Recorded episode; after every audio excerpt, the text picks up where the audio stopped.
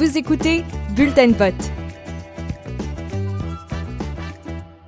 Alors, vous êtes toujours à l'écoute de, Bulletin de vote. Euh, Jason Paré derrière euh, le microphone. Il est 10h31 et nous recevons maintenant un premier candidat euh, à la mairie de Montréal. Son nom, Gilbert Thibodeau.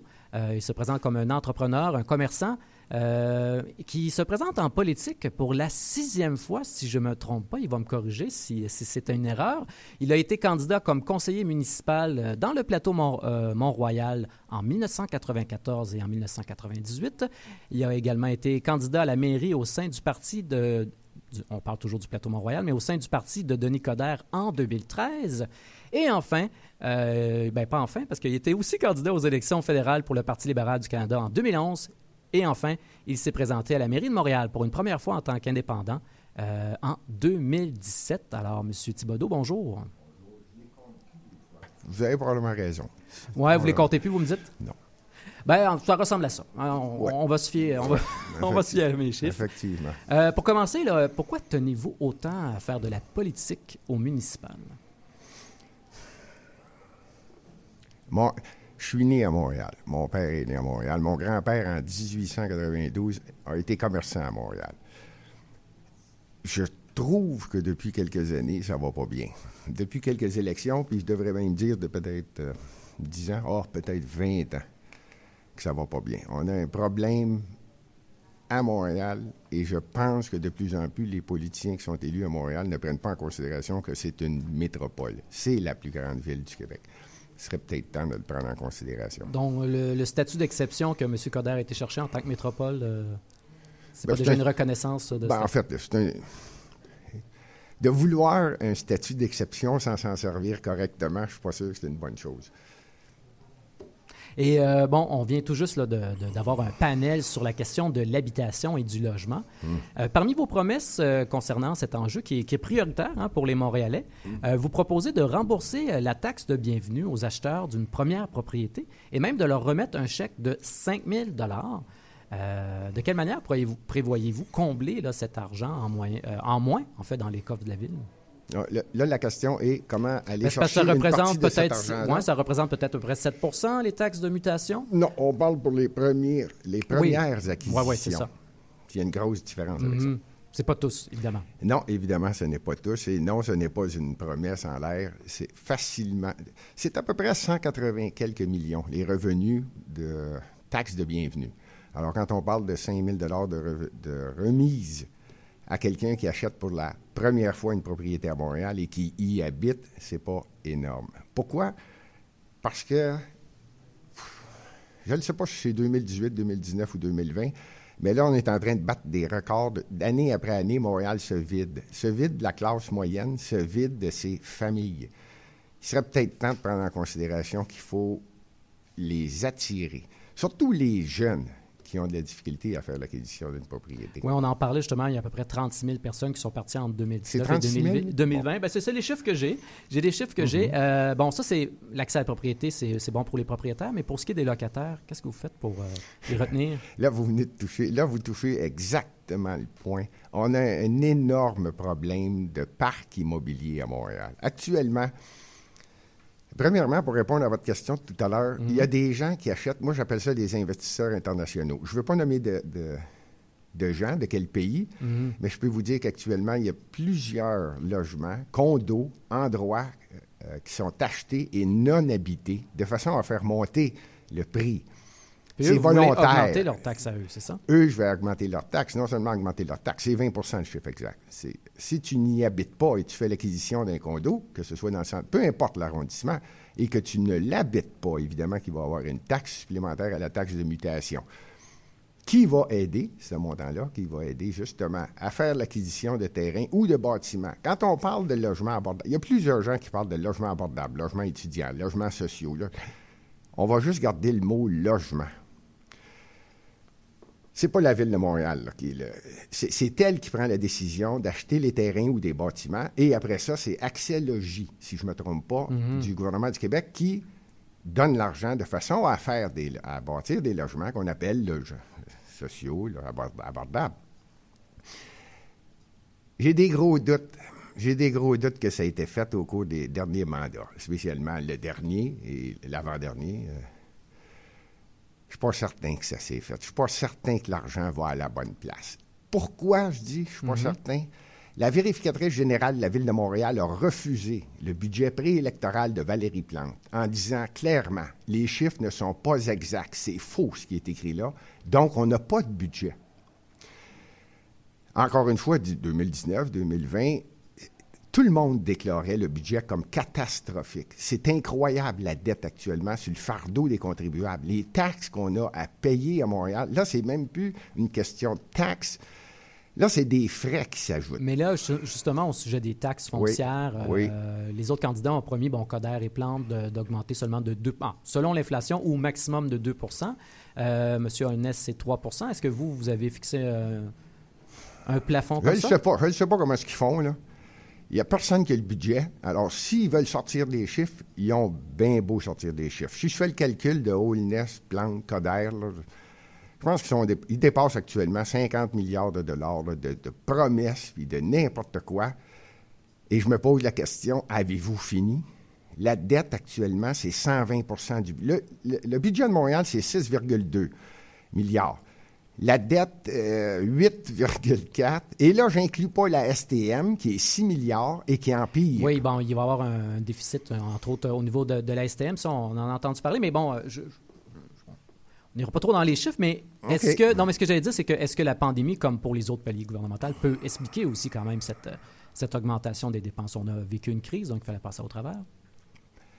Je suis d'accord avec vous, je ne peux pas commenter sur ça. C'est à large. Là. Cette pandémie-là, à le large, c'est tout relié à la pandémie. Je peux même revenir jusqu'en 2019. Avant la pandémie, la situation était catastrophique pas moi qui le dis, c'est l'ensemble de la classe journalistique. Ben, il y a la pandémie aussi, on est en train de, refaire nos infrastructures. Hein, c'est pas pour rien qu'il y a des travaux partout. Mais euh, lors, euh, on va revenir sur un autre sujet, lors d'une soirée d'échange avec, euh, avec des jeunes, vous avez déclaré qu'il était impossible de sortir les sans-abri de la rue et que c'est un choix de vie. Ah, ça, je me rappelle, c'était à c'était un débat avec. Euh, euh C'était pas un débat, c'est des questions au campus de l'Université de Montréal où la question a duré à peu près quatre minutes et j'avais une minute pour y répondre. Ah, alors, alors, là, j'ai dit ouais.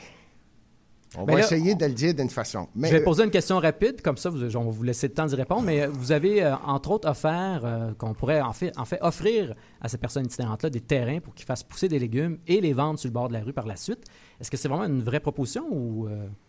Écoutez bien ça le mot itinérant, là, il va falloir que les gens le comprennent. il y a énormément de services et c'est bien comme ça. À la Ville de Montréal, on offre énormément de services pour aider les gens qui, malheureusement, ont eu des malchances. Ça peut être un divorce, ça peut être. Euh, un décès, une perte d'argent, un décès, une perte d'emploi, une mm-hmm. dépression. Il y, a, plusieurs choses. Ces mm-hmm. gens-là peuvent avoir énormément de services à faire par la Ville de Montréal, surtout par des, euh, organismes communautaires qui reçoivent des subventions et ces gens-là veulent s'en sortir. Ça, c'est une catégorie. Il y a d'autres catégories également. Et on ne le prend pas en considération, mais on ne le regarde pas de façon directe. Il y a des gens, c'est un choix. On aurait beau dire on va louer la place du puits, on va leur donner des chambres d'hôtel, on va, leur offrir le maximum. Première chose qu'ils vont faire, ils vont se lever le matin, ils vont aller en rue, ils vont chercher de la drogue, ils vont aller prendre un coup, ils vont. C'est un choix, malheureusement. Comment les sortir de là? Et tout le monde travaille de la même façon. Et c'est là que ma réponse a pris du sens. C'est qu'il y a une. Elle n'est peut-être pas énorme, c'est l'exception. Il y a 1 million 700, presque 2 millions de personnes à Montréal. On parle d'à peu près 25, 30 000 personnes, peut-être moins. Mm-hmm. Mais c'est effectivement un problème. Pourquoi pas le regarder d'un autre angle? Actuellement, là, je ne sais pas si vous faites comme moi, je fais le tour de Montréal, on est en campagne électorale, j'ai le temps de visiter plusieurs arrondissements. Il y a des campements partout, cachés, que ce soit 2, 10, 12, 20. Pourquoi ne pas dire, bon, ben, on va essayer d'en sortir. Quand on réussit à en sortir un, c'est un à la fois, mais c'est un succès. Ce que vous proposez, c'est un campement, mais un campement euh, encadré. Euh. Encadré, mais là, avec les organismes communautaires, avec mhm. tous les gens qui sont impliqués puis qui veulent aider. Euh, je vais souvent, moi, le dimanche à la c'est Sainte-Catherine et Berry, ça s'appelle. C'est un parc, là. Et on va donner de la bouffe, on va aider les gens qui sont dans la euh, rue. Émilie Gamelin. Émilie Gamelin. Émilie Gamelin, c'est ça. Et on le sait, les organisateurs, les bénévoles, les gens qui s'impliquent le disent, le répètent, Monsieur Thibodeau, quand on réussit à en sortir un, deux ou trois, c'est un succès. Parce que c'est un choix. Ils ont décroché du système. Mais de toute façon, est-ce que l'objectif, c'est Donc, vraiment de les sortir de la rue? Ou, Ah ou oui, si moi, on- c'est- Non, mais ce que je veux dire, c'est qu'un des objectifs, c'est de- tout simplement de les aider aussi. Hein, Ben, de ne pas choisir les- leur... leur- leur- Oui, leur- puis dans la dignité. Il faut arrêter de dire que ces gens-là sont totalement perdus. Si c'est ça, bon, ben, faites donc en sorte qu'ils soient moins perdus. Aidez-les. Ces gens-là là, couchent un peu partout à Montréal et c'est un choix. Moi, ce que je veux, c'est qu'ils de les ramener, tenter de les ramener. On, on se plaint, euh, que ce soit Coder, Plante, peu importe qui. euh, à tous les années, il y a des campements qui se font. Quand c'est pas sur la rue Notre-Dame, vous savez de quoi je parle. Ça peut être n'importe où. Et il y en a encore aujourd'hui. Il y en a encore. Je me promène et on les Oui, voit. il y en a plusieurs qui ont été démantelés pendant l'été. Et c'est- voilà, ils sont démantelés, mais il n'y a pas de solution. Euh, un autre enjeu, un autre enjeu, la sécurité. Euh, vous voulez mettre fin au statut de ville sanctuaire à Montréal pour que la police puisse enquêter sur le statut d'immigration d'un individu.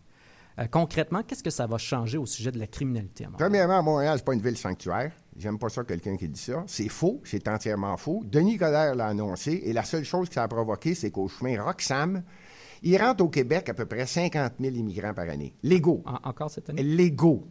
Oui, le gouvernement Ok, du Québec. légaux, limites. je pensais que vous parliez irréguliers. oui. Ok. Irréguliers. En 2019, selon le sénateur Boisvenu et différents autres politiciens au fédéral, disent que 2019, on n'est pas loin, 18, 19, là, juste avant la pandémie, comme vous l'appelez, c'était plus d'illégaux que de légaux. On parle de 100 000 personnes qui sont rentrées, légaux et illégaux. Ils s'en vont pas s'établir à Saint-Hippolyte ou à... Ils vont dans les grandes villes. C'est là qu'il y a le plus de services. Pour en revenir à vos logements sociaux, Denis Coderre a dit Venez-vous-en, Montréal, c'est une ville sanctuaire, Mais- on va vous offrir des logements. Je comprends que c'est un... Pour en revenir aux logements, Oui, mais je comprends ben là, on fait mal aux gens légaux, on fait mal aux familles, on fait mal aux gens qui se cherchent des logements pendant qu'on l'offre à des illégaux qui viennent. Et. Mais Denis ça répond pas à ma question Valérie pour la criminalité, et- par et- contre. Et Valérie Plante et Denis Coderre on a dit ouvertement aux policiers à Montréal Don't ask, don't tell. Ça, c'est clair. Ça, ça veut dire à la police pose pas de questions. Laisse faire ça, c'est pas grave. Je suis pas d'accord avec ça. Très bien. Euh, Jean-Marc Léger de la firme euh, Sondage Léger vous a récemment accusé de manipuler les chiffres à votre avantage. Bon, tandis que la plupart des sondages vous donnent euh, autour de 1 à 2% d'intention de vote, une fois ajustés selon vos sondages internes, vous dites là, les résultats montent à 16, voire 25% des intentions de vote. Il va falloir que vous m'expliquiez un petit peu comment... euh, Moi, J'aurais dû mettre euh, 40 ça aurait été encore Bon, mais, oui, mais là, c'est- est-ce que c'est juste euh, au goût du jour, selon. Et là, votre- vous me parlez de manipulation, vous parlez de Jean-Marc Léger, ça En fait, c'est le qui président, ça. directeur général de Léger Léger, là, qui, a, qui a fait quatre sondages, si je ne me trompe pas, ou trois, commandés par, je pense qu'il y en a un par l'équipe de Plante, un par Coder, puis deux autres, la Gazette ou un autre, là, un média qui l'a Mais commandé. vous, le vôtre est commandé par qui et... euh, Et nous, nous, on a pris seulement que les chiffres. Qui, Après ça, on les a ajustés. Nous autres, on les a ajustés selon nos chiffres pour la simple et unique raison que c'est totalement idiot de faire ce qu'ils sont en train de faire. Parler uniquement de deux candidats. En passant, quand vous dites plusieurs sondages, c'est faux, c'est un sondage, CROP, qui, lui, a écrit que ce, ce n'est non une- ce n'est pas une probabilité que ce sondage soit exact. Je ne sais pas si vous l'avez lu. Tous les sondages doivent dire exactement comment est-ce qu'ils l'ont fait. Ce n'est que qu'un seul soit 1 ou 2 sondage. Entre ça, il est passé tout d'un coup à 25% selon des ajustements qui ne sont pas clairs. Qui là. vous a dit que euh, autre, indécis, euh, ne sait pas? Quand là, tu fais un sondage puis tu n'es pas capable d'écrire les noms des candidats qui ont des convictions, Mhm. tu mérites peut-être pas de faire de sondage. Même si Gilbert Thibodeau avait la moitié de la moitié de la moitié de 1% mais son nom. C'est un manque de respect. Et si ce gars-là, Jean-Marc Léger, est irrespectueux, c'est pas de ma faute. Donc, c'est surtout ça qui vous gêne, c'est qu'on ne vous met pas dans les ça me sondages? gêne pas, je viens de vous le dire que ça me choque. Euh, ben, que ça vous choque, pardon. Euh, là, il y a aussi le 30 mai dernier, là, il y a la presse qui a publié un article indiquant que vous avez f- flirté avec euh, des thèses conspirationnistes, puisque vous avez critiqué à plusieurs reprises des mesures sanitaires sur Twitter, que également vous euh, diffusez des vidéos sur une chaîne YouTube qui s'appelle euh, Lux Media, euh, qui est dirigée par André Pitre, pardon, qui, selon la presse, a propagé les thèses de QAnon, qui nie l'existence de la pandémie. Bon, ça ne vous a pas empêché de poursuivre votre collaboration avec ce média, mais est-ce que vous euh, est-ce que vous adhérez vraiment à ce genre de thèse ou c'est plutôt une manière de vous démarquer en tant que, euh, que, que politicien sur la scène municipale? Euh, En cherchant par- du reach, en cherchant de la Là, vous parlez d'un- réseau indépendant. Il y a plusieurs animateurs, il y a plusieurs personnes qui animent. Voilà, on parle du, du directeur, par contre, là, André Pitre. OK, mais quel est le lien, là? Je Ben, comprends pas. Ce que, ce que je veux dire, c'est que vous avez entre Si autres. Radio-Canada, le président, directeur général de Radio-Canada a une opinion, puis il travaille d'une telle façon, est-ce que tous les employés doivent avoir la même opinion? Non, mais vous Peut-être avez quand c'est même- à Radio-Canada ou CIBL, là, je ne le sais pas. Vous êtes- non, mais non, non. dans les réseaux indépendants, chacun a son opinion, chacun a le droit de, d'exprimer son opinion, puis de donner sa... Fait que je comprends pas le lien qui a été fait, mais je, pense que c'est allé plus loin que ça. Cette journaliste-là est allée chercher une psychiatre de Sherbrooke. À un moment donné, dans l'article, c'était un danger public. Là. Ça en était pathétique de lire ça. Je dis, voyons. En passant, la ques- les- il y avait deux questions. C'était un sondage télé. Pas un sondage, mais c'était un- une, une journaliste qui m'a appelé qui a dit J'ai deux questions. Mhm. La première, pourquoi vous voulez réduire le nombre d'élus à Montréal? Ouais. Puis la deuxième, c'était euh, Comment va votre campagne? Alors, pour vous- ce sujet-là. ben, c'était ça. Merci, bonjour, ça m'a fait plaisir de vous parler. Et, vous, remettez lu- quand même en question. Vous remettez quand même en question certaines mesures sanitaires. Je vous avez reçu aucune question. Non? Jamais. Non? C'est- Je ne sais pas. Je ne sais pas où vous avez pris ça. Là. Mais peut-être, vous le dites, là, c'est M. Pitt là, ou euh, des- d'autres animateurs à la même, au même poste. Mhm. Pas d'objection que Vous ça. n'avez pas parlé de contrôle de, de la population avec euh, les mesures qui. euh, Ben, c'est, c'est- ben là, dites-moi pas que c'est pas un contrôle. là. C'est effectivement un contrôle. Il y a ouais, une mais est-ce que vous pandémie. l'avez dénoncé d'à travers vos Dénoncer quoi? vidéos? Ben, ce contrôle. Je comprends pas la question. Non, vous comprenez pas Il y a un contrôle, effectivement. Mhm. Il y a une pandémie. Alors, il faut dire aux gens, faites attention, mettez un masque. Je mets toujours un masque. Ouais. Je Vous atta- voulez respecter les mesures sanitaires? J'ai toujours... Je, je comprends pas votre question. Ben, est-ce que. Est-ce Vous que... essayez de dire quelque chose, Non, moi, je, ce que je. vous je- influencez, là. Pardon? J'ai dit, vous influencez, ça fait trois fois que je vous le dis. Non, non, mais je, je vérifiais, je parce que je ne pouvais pas vous parler sans vous parler évidemment de certains articles de la presse parce que de- vous reprochez souvent aux médias de ne pas, euh, de pas, euh, pas vous donner assez de visibilité. Euh, Est-ce que ça peut être à cause justement de, de, de Ah, ce- de ces Là, accointances vous avec les médias? ah, vous. Ouais, là, peut-être que vous touchez un bon point. Ouais. Ouais, peut-être parce que les autres pensent que. Puis là, ils prennent comme acquis. Bon, ben là, nous autres, on va décider de qui on parle. Et ça, ça oui, je répète, c'est. Au début, je trouvais ça triste. Je dis, il y a de la manipulation qui se passe. Comment se fait-il que. Puis là, je- j'espère que je vous apprends rien. Il y a 10 candidats à la mairie de Montréal. Mhm. C'est pas juste Gilbert Thibodeau que je veux défendre. C'est le phénomène du. euh, celui qui se présente indépendant pour la première fois puis qui veut. Il a des convictions puis il aimerait passer un message. C'est pas aux médias, c'est pas à, à décider. Non, lui, lui n'est pas connu. Ça vaut pas la peine d'en parler. Regarde. Laissez donc les citoyens de Montréal décider. S'il y a de l'air d'un bouffon, ben il y aura de l'air d'un bouffon, personne ne va voter pour lui. Parfait. Mais, mais Ben, si jamais il y a des convictions, puis il les présente bien, puis que ça a du sens, bien, croyez-moi, ça va peut-être aider celui ou celle qui va être élu maire de Montréal, qui va avoir entendu cette idée-là. C'est ça que je trouve triste. C'est que c'est les Montréalais qui devraient décider. Ce n'est pas aux médias de dire on veut pas lui, elle, elle, elle, lui, elle, lui, elle, lui. On veut un débat à deux. Je vais dire, c'est parfait. Vous avez eu la chance, en tout cas, de, de- de faire valoir votre Ben, aujourd'hui euh, Merci à énormément. CIBL. Merci Alors, énormément pour l'invitation. Merci beaucoup, Monsieur plaisir. Gilbert Thibodeau, euh, d'Action Montréal. Alors, je vous souhaite une bonne fin de bien- campagne. Vous êtes bien gentil. Il reste, euh, euh, en passant, c'est aujourd'hui que ça commence à voter. Les Oui. gens, j'espère qu'ils vont aller voter. Demain aussi. Par anticipation Et le, et et le à- 6-7. hein. C'est ça pour euh, le vote final. Donc, merci beaucoup. Vous êtes bien sympathique. Merci.